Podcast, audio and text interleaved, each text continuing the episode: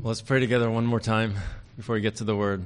Father God, I do thank you and praise you for uh, this, this morning of worship. Thank you, God, for the edifying prayers of our men. Thank you for that sweet and encouraging offertory from Ruth. Thank you, God, for the songs that we're able to sing in praise of you and confessing biblical truths up to you and asking that you'd be honored through it all.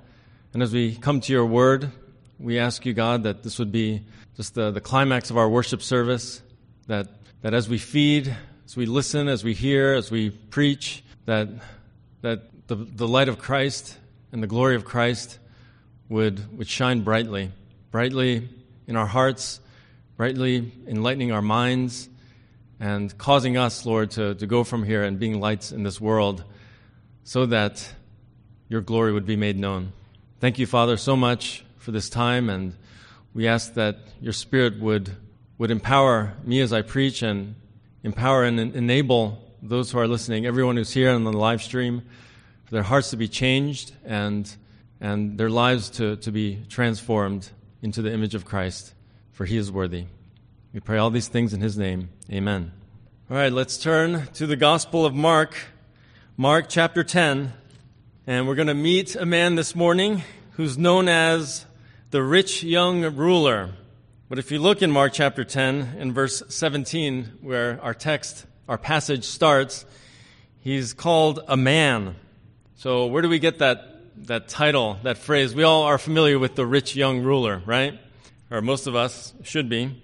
Well, it comes from the parallel passages.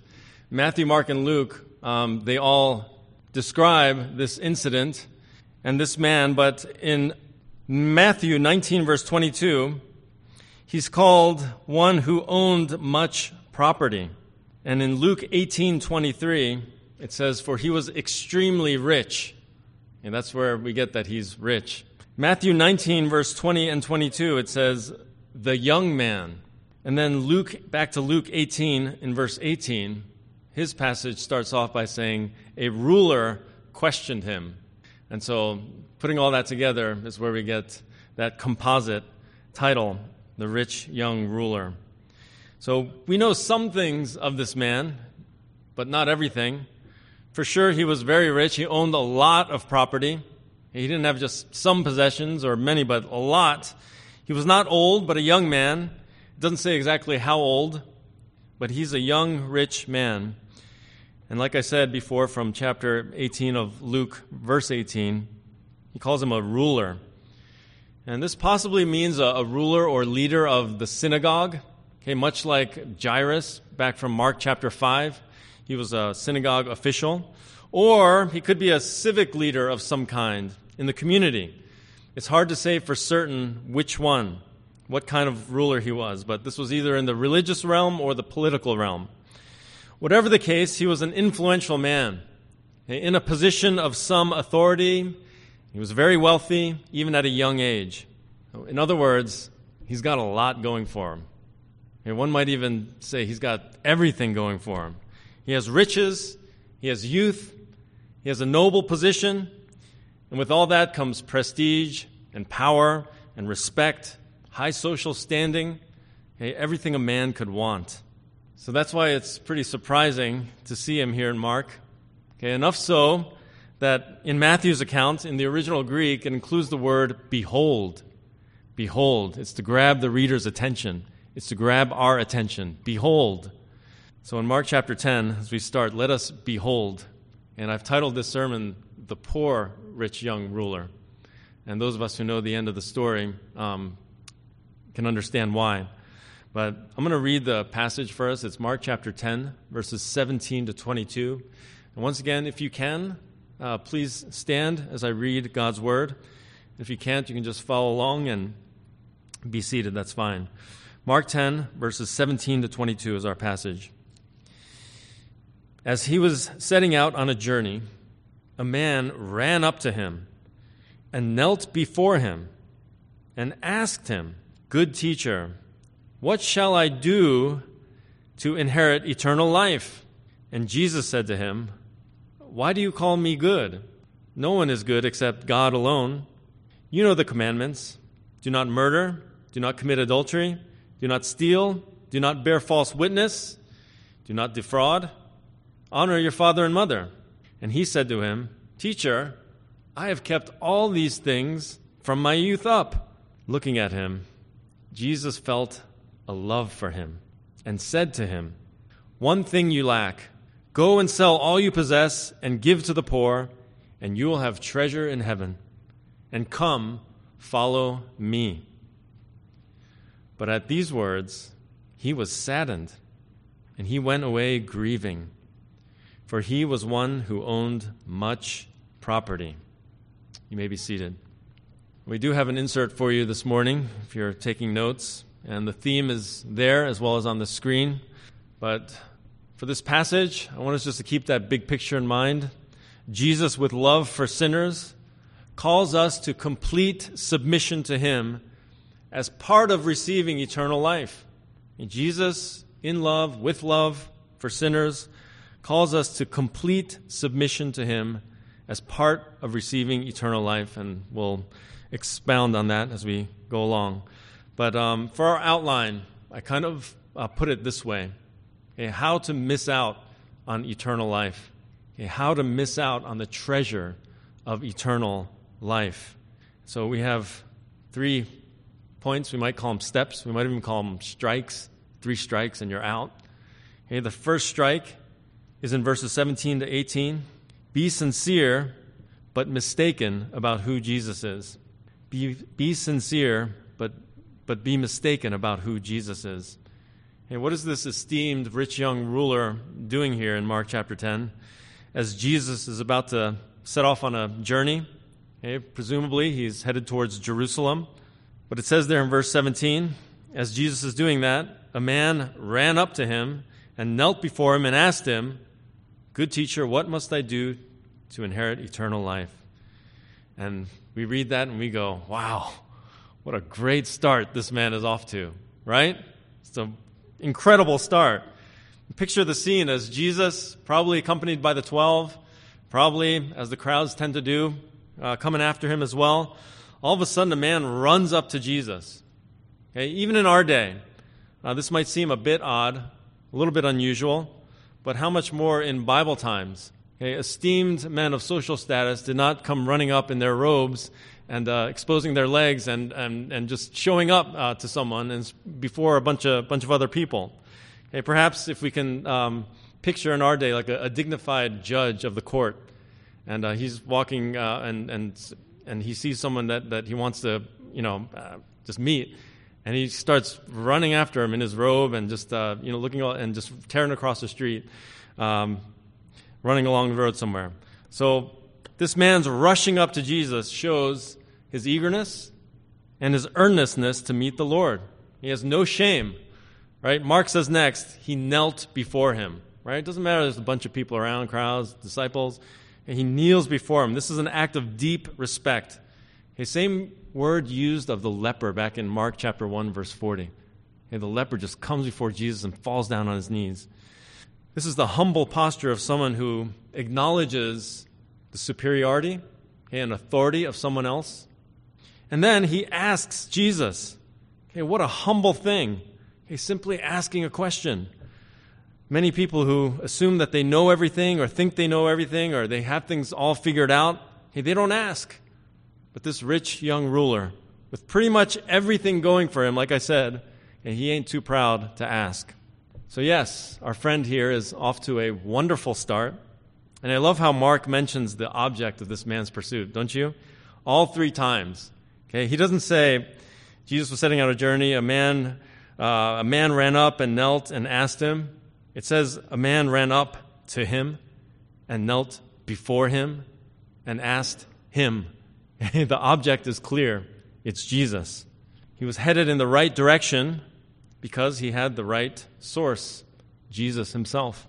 So, all indications in the text are that this rich young ruler is earnest, he's genuine, he's sincere, and he asked that million dollar question.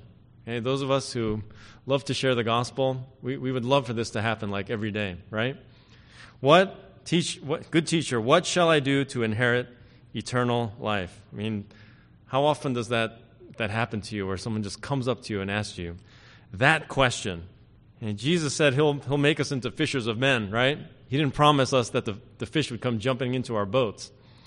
And once in a blue moon, uh, this would happen to me back in the days that I studied or read my Bible more, um, more often in public places, like Starbucks, for instance. You know, just sitting there with your Bible open. So sometimes people ask questions. But maybe the closest to this I've encountered was um, at our fall festival here. Uh, number in 2000, I couldn't remember if it was 2018 or 19, but we had the Bible verse table out there for the kids and the parents, and uh, we had them just come and write out a Bible verse. And that was, that was part of the, the activity there. And with that, they would receive a, a candy treat. And so one of the verses that we had was Romans 6:23.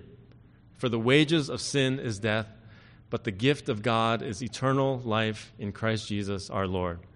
Right? And um, so this mom was writing it out, and she's writing it, and then she asked me, But what does this verse mean? it's, it's practically like open door for the gospel, right? So, um, anyway, this rich young ruler, he seems like the ideal evangelistic situation. A guy who's well off, well respected, but eager and humble enough to come and ask this most important question eternal life and how to get to heaven. All things point to him being very sincere. But in that sincerity, what does he call Jesus? He says, Good teacher. Okay, we'll get to that momentarily. But I want you to notice his exact words in his question. Okay, what shall I do to inherit eternal life? And all three Gospels, Matthew, Mark, Luke, record it exactly that way. In Matthew's account says, What good thing shall I do? So we see that his perspective is one that assumes there's something that he and people in general can do to inherit, to obtain, to come into possession of eternal life. He believes that there's some good thing or things that can be done that will let him secure the blessings of heaven, to enter the kingdom of God for eternity. And does this surprise us? Eh, maybe it shouldn't, because this is probably the influence of the scribes and Pharisees that Jesus was going up against, right? That system of works righteousness. That people, and especially the Jewish people, could be righteous enough by strictly keeping the law according to their standards and be found acceptable to God based on how good they are. That's the root meaning of legalism. To be legalistic is to believe that your good works and how well you obey God's commands will somehow make you acceptable to God, acceptable and righteous enough to merit salvation, even. So, this rich young ruler thinks and hopes that Jesus will tell him, tell him what good thing, okay, besides all the ones that he's already done, what good thing will earn heaven for him? And though he's sincere, he's sincerely wrong about this. We're going to see how in the next point, but let's finish this one first. Verse 18, how Jesus responds to that man's sincere question. Okay? Verse 18, and Jesus said to him, Why do you call me good? No one is good except God alone. So we're getting back to that address, right? So humble, so sincere, comes up and says, Good teacher. And so maybe we wouldn't expect Jesus to, to answer that way. Because um, it seems like a prime opportunity to let this sincere young man know just what that salvation is not by any good works, as Dave was praying earlier. Obtaining eternal life is only by grace alone, through faith alone, in Christ alone. But Jesus picks up and points out something that the rich young ruler needs to know. Okay? And it's at least a basic, cursory understanding of who he is. When our Lord asks the man, Why do you call me good? and says, No one is good except God alone, understand this. Jesus is not denying that he's good.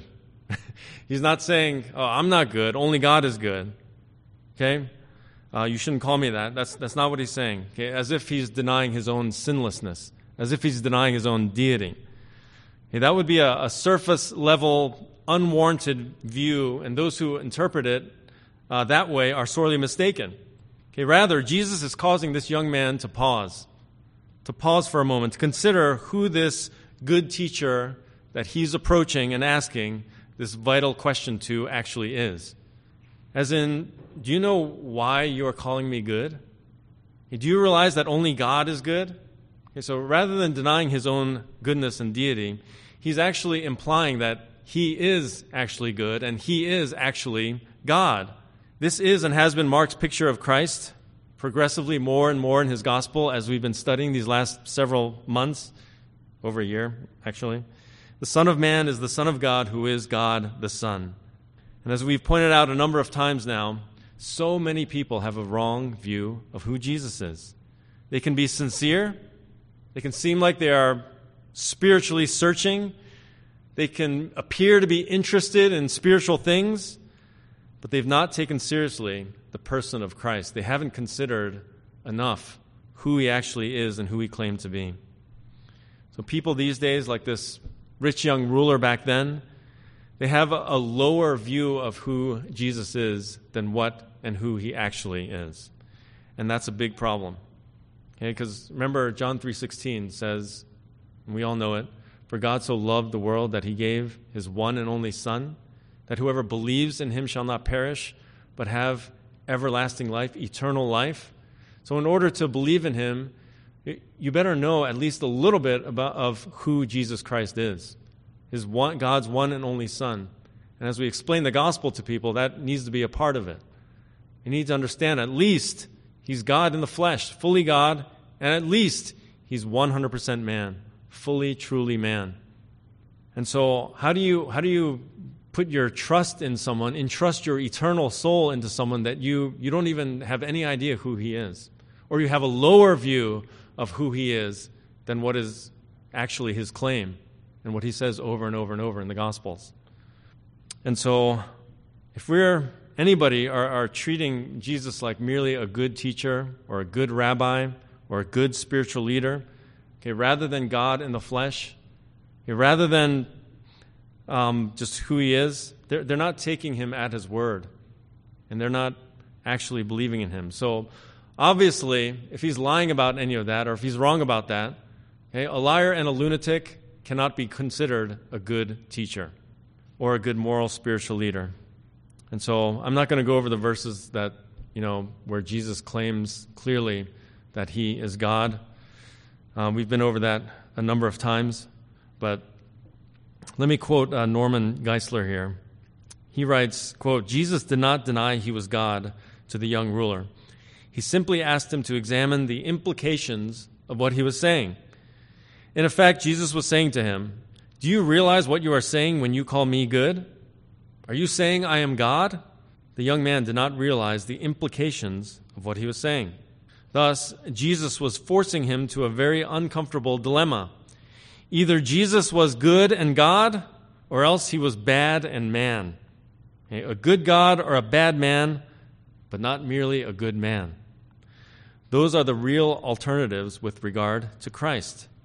For no good man would claim to be God when he was not. The liberal's view of Christ, who was only a good moral teacher but not God, is a figment of human imagination. End quote. And this is the world, as I've shared with you before, this is the world, the church world, churchianity world that I grew up in. Okay? A low, lower view of who Jesus Christ actually is. And it's just good spiritual leader. Be kind.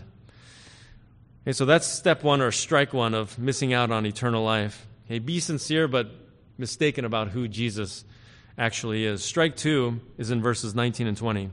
Be sincerely mistaken about your goodness. Be sincerely mistaken about your own goodness. Jesus goes on in verse 19 by saying, You know the commandments. Do not murder, do not commit adultery, do not steal, do not bear false witness, do not defraud, honor your father and mother. And then the man says to him, Teacher, I have kept all these things from youth up. As we see, Jesus brings God's law to bear to help this man see that no one is good. And no one has kept the law like they should have. Not even this high achieving, uber accomplished, highly esteemed rich young ruler. The Lord brings out five commandments that the man would know and we should know. Okay, they're part of the second half of the Ten Commandments. Ten Commandments, aka the Decalogue, right? The ten words, ten commands. And the second half of the Decalogue are the more horizontal ones, right? the ones that are focused on love for neighbor. Just so everybody knows here, the first four are, are more vertical, okay, love for God, and the, the last six are more horizontal. Footnote Interestingly, instead of including the tenth commandment, some of you may have been wondering why didn't Jesus add, uh, You shall not covet? Because Jesus says, Do not defraud, right? Which some of you in your Bibles is not in all capitals, okay, which means it's not quoting the Old Testament, it's not quoting the Ten Commandments. Do not defraud there, because it's not one of the Ten Commandments. And so, why would Jesus put that one in instead of the actual tenth commandment, which is, You shall not covet? Well, perhaps the Lord knows that this wealthy man who has pretty much everything doesn't struggle much with covetousness, being exceedingly rich. But it's possible that in the process of gaining many possessions and wealth, that he's maybe defrauded others to gain all that stuff. Yeah, that seems to be a common pattern amongst not all, but some very wealthy people. Okay, they, they gain their money by defrauding, right? By, by taking advantage of others, by robbing others who, who uh, maybe they don't have as much, or maybe they don't know as much. And so they don't know, so we'll just we'll take advantage of it, make more money, more profit. And so um, I don't know for sure if that's what Jesus was alluding to, but it could be. And there have been others who suggest that thing, though, that this was like a special warning to this rich man. In any case, the Lord holds up God's law as part of his response to the man who asks what he must do to inherit eternal life. And pointing him to see his sinfulness, his breaking of the law, like, well, you know what God commands. How's that going? And his answer is, Teacher, I have kept all these things from my youth up. In other words, well, it's actually going pretty okay. I've done, I've done goods ever since my youth. Since my early days, I've obeyed all these commandments. And I, I believe this man was still being sincere here. A prideful, yes, but genuine. Genuine in his answer. And it's possible that he did, for the most part, keep these commandments, at least on the outside, okay, in a general way. I mean, it's possible. It might even be true when you look at them. Look, what, and this is commandment six on down, right? Commandment number two, shall not murder. He, he probably didn't kill anybody. You shall not commit adultery. Okay, maybe he didn't commit adultery according to the law. It doesn't say if he's married or not. Okay, according to the outward external law, do not steal. Maybe he didn't steal from anyone, technically. Do not bear false witness. Okay, that one's a little tougher. that one's a little tougher to say, well, maybe he did keep it, right? right? Maybe, maybe he didn't tell any huge lies. Do not defraud. Well, we talked about that one. Okay, may or may not be the case with him. Honor your father and mother. Right? Maybe, maybe in general, for the most part, as an obedient youth and on up, he continued to honor them. Maybe he was like the Apostle Paul before he was converted. The Apostle Paul described himself in Philippians 3 6.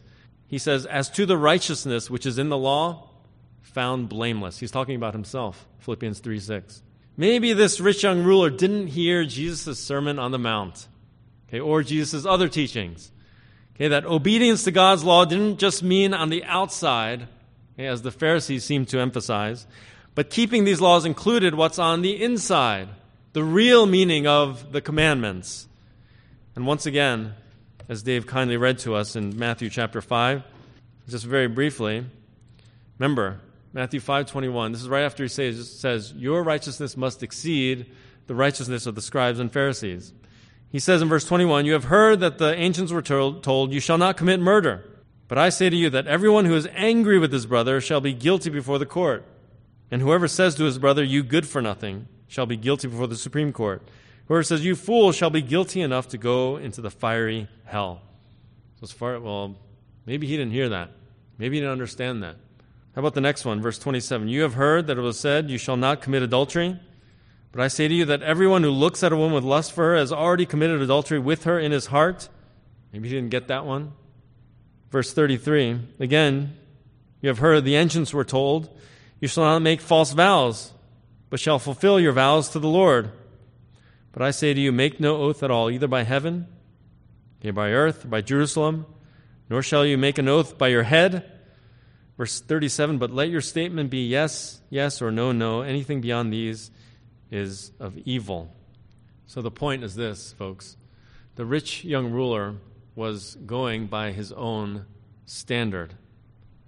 Probably learned, once again, through the Pharisaical religious system, his own standard of keeping the law, his own standard of goodness. He believed himself to be doing good, of being good. After all, he's kept all those, all the ones that Jesus mentioned when he asked him. He was judging himself by this lower standard of God's law, God's word, God's holiness. And so, so he had a higher view of his own goodness. And that's what happens every time, folks. When we have a lower view of, of Scripture, of God, of His holiness, of His Word, we have a, an elevated view of our own goodness. In his eyes, he thinks he has kept all the ones that Jesus mentioned. I've done all that. He asks in Matthew, So what am I still lacking? Yeah, yeah, I've done all those. So once again, I think he's sincere in that assertion. Okay? Prideful, yes. And once again, he's, he's sincerely wrong. He's mistaken about his own goodness. He's not as good as he thinks. And that's the sin of pride. It's the sin of pride. As I've shared many times before, this is the case with almost everyone that I've attempted to share the gospel with, witnessing to. Everyone admits that they're not perfect, but pretty much all people consider themselves to be good. And why is that? It's because they're comparing themselves with other people and they're judging themselves according to their own standard of goodness. Well, I haven't, I haven't murdered anyone. I, I, I try not to hate. I don't tell any really huge lies. I try to be kind and loving. I don't want to hurt people. I believe it's good to do unto others as you would have them do unto you. I'm doing okay compared to most people. At least I'm trying. If there's any unbelieving folks here today, like with the rich young ruler, that's a fatal error. If that's your perspective, that's your mindset this morning, it's a fatal error because God is not going to judge you based on your standard of goodness. He's going to judge you based on his own standard of goodness. He's the one who makes that, he's the source of that. This is perfect holiness we're talking about, as Jesus himself said. Right? Matthew 5 48, at the end of that passage that was read in our scripture reading this morning, it culminates in verse 48, Jesus saying, Therefore, you shall be what? You shall be perfect, as your heavenly Father is perfect. Hey, that's God's standard of, of good. We have, we have such a low standard of good.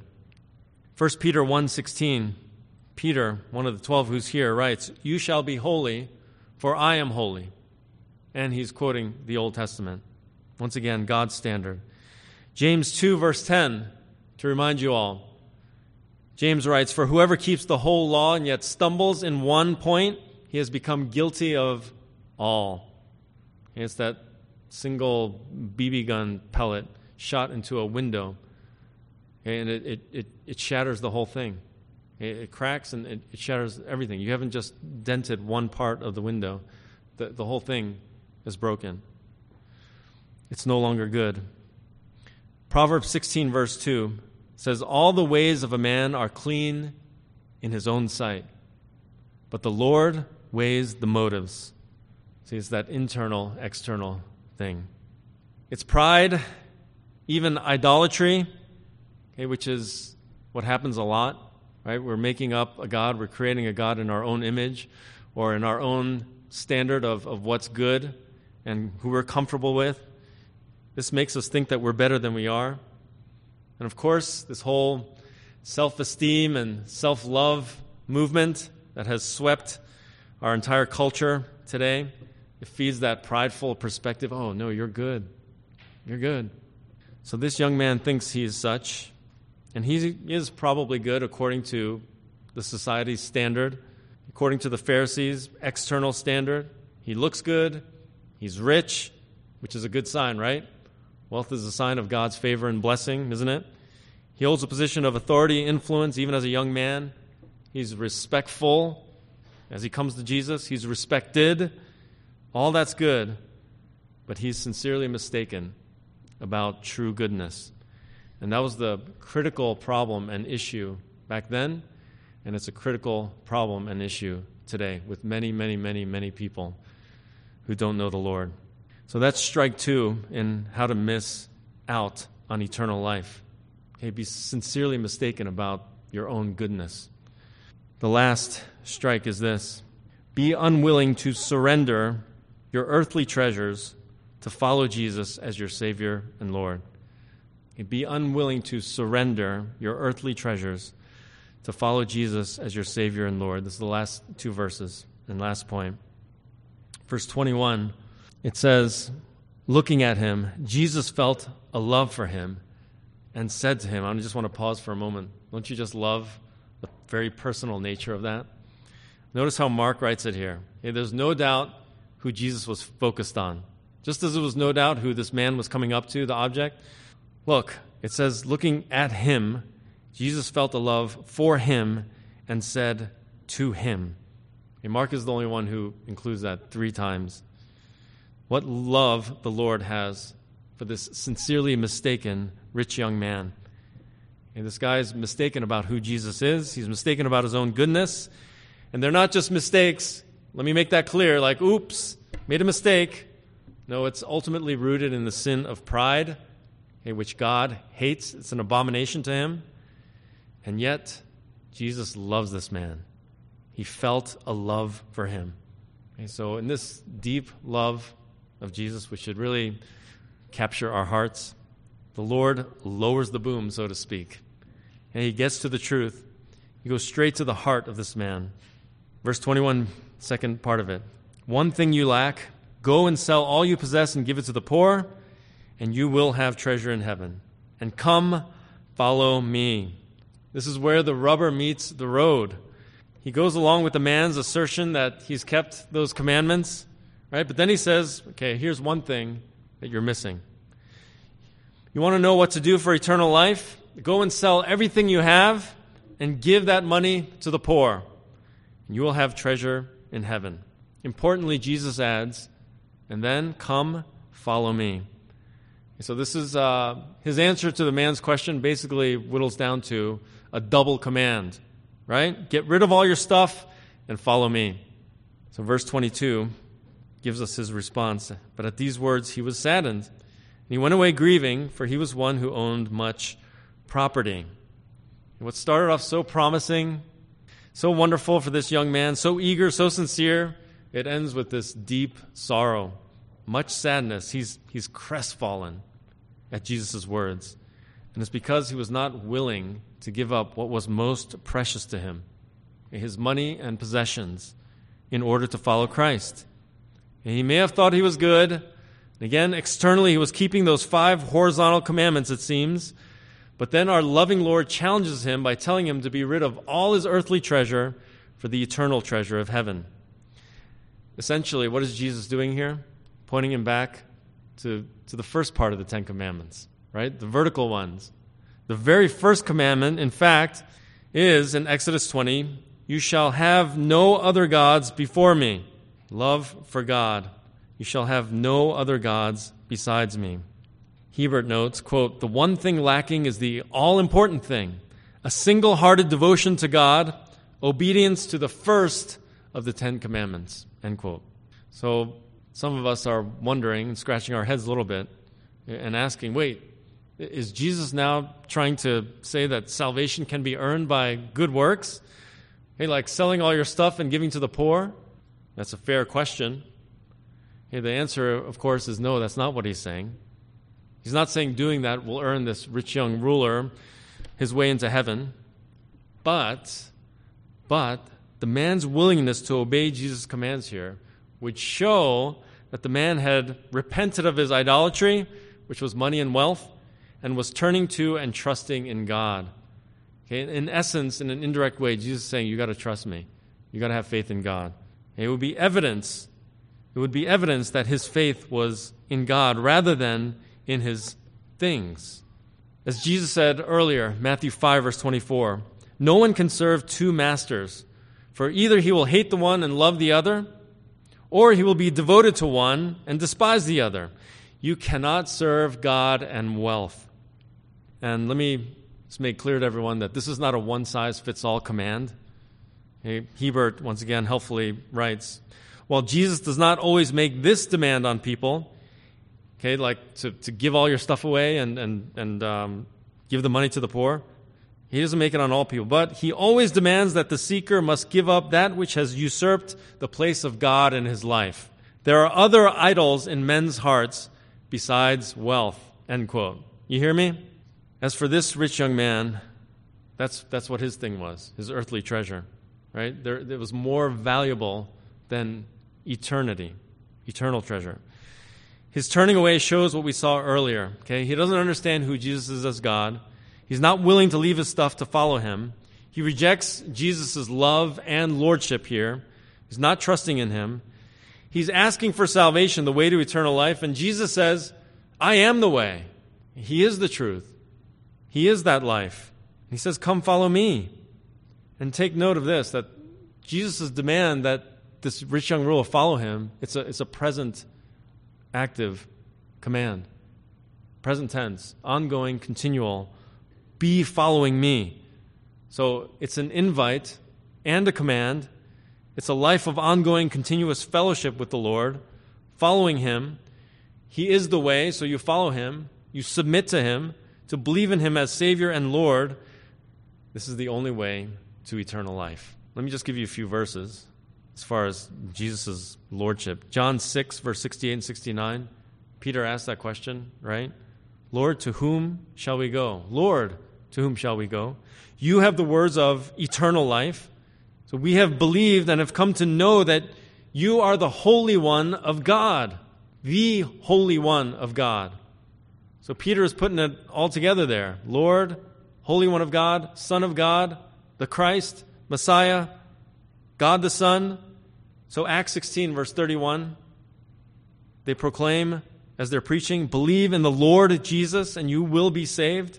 And of course, the Romans 10, verse 9, Paul will write later if you confess with your mouth Jesus as Lord and believe in your heart that God has raised him from the dead, you will be saved. See, strike, strike three was a, a big swing and miss for the rich young ruler. He was already down two strikes. This was the knockout. His wealth was what he served, that's what he worshiped. His money, possessions were his idol. Eh, like in Lord of the Rings, right? My precious. He had it, and it had him. Riches and all that comes with it.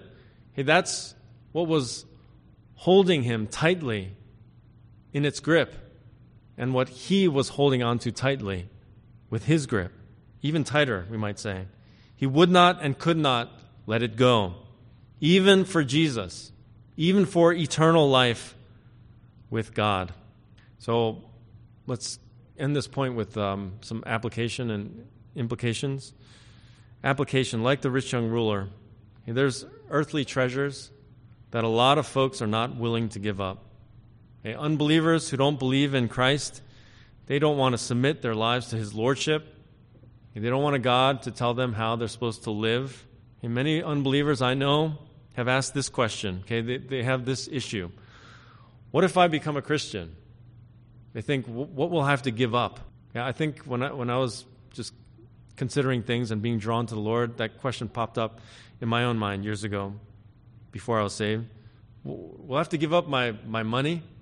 Will I have to give up my riches?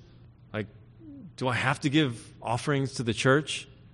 Do I need to start giving money to charities? And many don't want to do that. Some people, it's not the, the, the money necessarily. With some, it's the, the lifestyle. Hobbies. I got to give up hobbies now? Yeah, that one's pretty expensive. I, I, I become a Christian, I got to give it up. Vacations, things of convenience that comes with affluence. And in today's day, we're pretty spoiled, folks. And we think we need a lot more than we need. Well, I have to give up my immoral relationship, my girlfriend, my boyfriend, my promiscuous ways. I got to stop watching porn. Hey, some people think about this when they're presented with the gospel. Well, I have to stop being a homosexual. Some, some people ask, uh, wait, become a, do I have to become a Republican? Or will I need to become religious now? I got to go to church every Sunday? Become one of those people?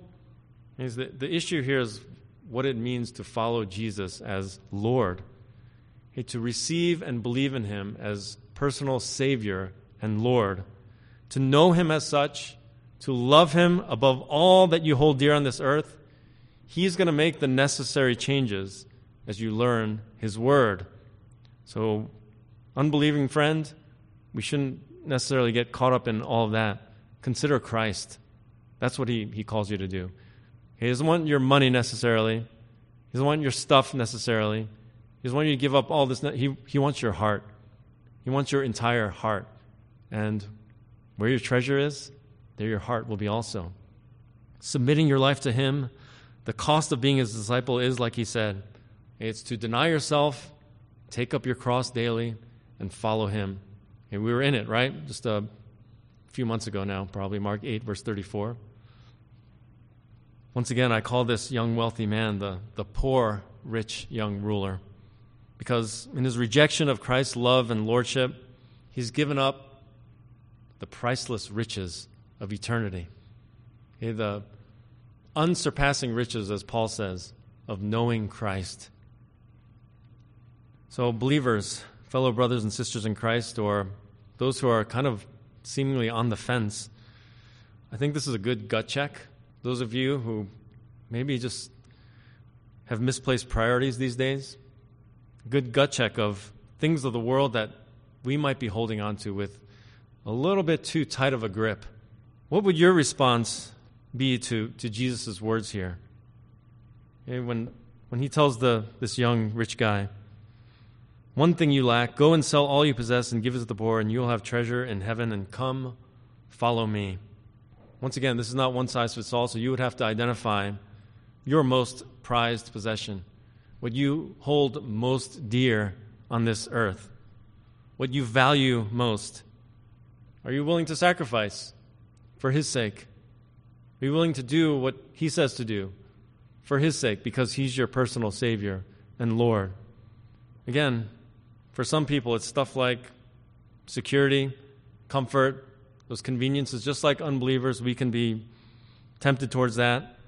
For some, it's career, work, money that comes with that. All the focus is there. With others, it's entertainment, hobbies. Maybe some of our younger folks are more challenged with that. Art, music, whatever. And none of these are sinful things necessarily, folks, right? For some people, it's family. We can make family an idol. I'm a pastor, I could make ministry an idol. So the question is do you own these things or do they own you? right? Are you are like they've got you, or or do you do you have them and you you hold on to them with a loose grip? You can put all that stuff in its place because you your Lord is Jesus. You worship and serve God. That's been your conviction. You were saved. You were sanctified. You were washed. Now you're walking with Him. Let me just say really quickly for others, it's, you know, it, it even like is, is my, my Christian liberty. That's, that's the most precious thing. Well, I've got, I've got freedom now. I'm saved. So I, I can do these things, right? It's my rights. It's our entitlement age. Again, with other people, it's my, my sexuality, right? My fornication, my homosexuality, right? There, there's such thing as a gay Christian. Well, according to a lot of people in evangelicalism today, there is. Biblically, there's not. In my political allegiance, my identity in politics, right? That's why it's called identity politics. Am I willing to, to give that up? For others, it's ethnicity, race. They, they put that above who they are in Christ. So, once again, Mark 8, 35 and 36. Whoever wishes to save his life will lose it. But whoever loses his life for my sake in the Gospels will save it. For what does it profit a man to gain the whole world and forfeit his soul? A forfeit eternity. Jesus' words. So, to wrap this up, I hope we are remembering the theme and we're understanding the, the big picture today, once again. And I, I included Jesus' love because Mark puts that there. Jesus felt a love for this man. And so, Jesus, in love for sinners, calls us to complete submission to Him as part of receiving eternal life. Right, once again, that, that um, just not earning by, by works or by doing what, what he says to the rich young ruler. That's not it. But as we submit to Christ, confess him as our Lord, believe in him as our Savior, this is the treasure of eternal life, and we don't want to miss out on it. So, the account of the poor rich young ruler, if he didn't repent, if he didn't submit, if he didn't turn from his ways, he's going to receive his just judgment.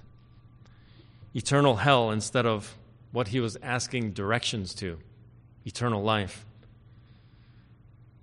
Have you, everyone here, have you submitted your life to the Lord Jesus Christ, believing on him and trusting his precious promises of salvation? A.W. Pink, he wrote, It is the sovereign decree of heaven that nothing can make sinners truly happy but God in Christ. End quote. And it's in His stunning grace that God provides that way of eternal life and joy through the sending of His only Son, who died on a cross so that we might truly live.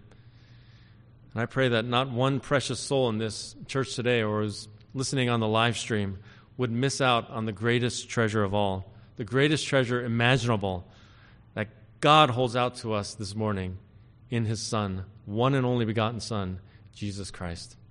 Please pray with me. Lord, thank you for your words and your all knowing, all wise interaction with this rich young ruler. Thank you for showing us with these strikes that were against him the way to miss out on eternal life. But thank you for the good news, which tells us simply how to have eternal life, that, that treasure of knowing you and being with you forever. Thank you by simple, genuine repentance and trust in Christ, who He is and what He's done on the cross on behalf of us, that as we confess Him as our Lord and believe that He's raised from the dead, we will receive your precious promise of salvation. Thank you for that free gift, because the wages of sin is death, but the free gift of God is eternal life in Christ Jesus our Lord. Thank you that we can rejoice as believers in that gospel truth, that we can proclaim it so even those who are around us today, perhaps even in this worship service, in love, we can continue to faithfully proclaim that. And we pray, God, that as we do, souls would be won for your glory, for your sake, and our joy as your faithful disciples would increase. Thank you, God, so much for, for Christ, the living word, and for the written word we just heard.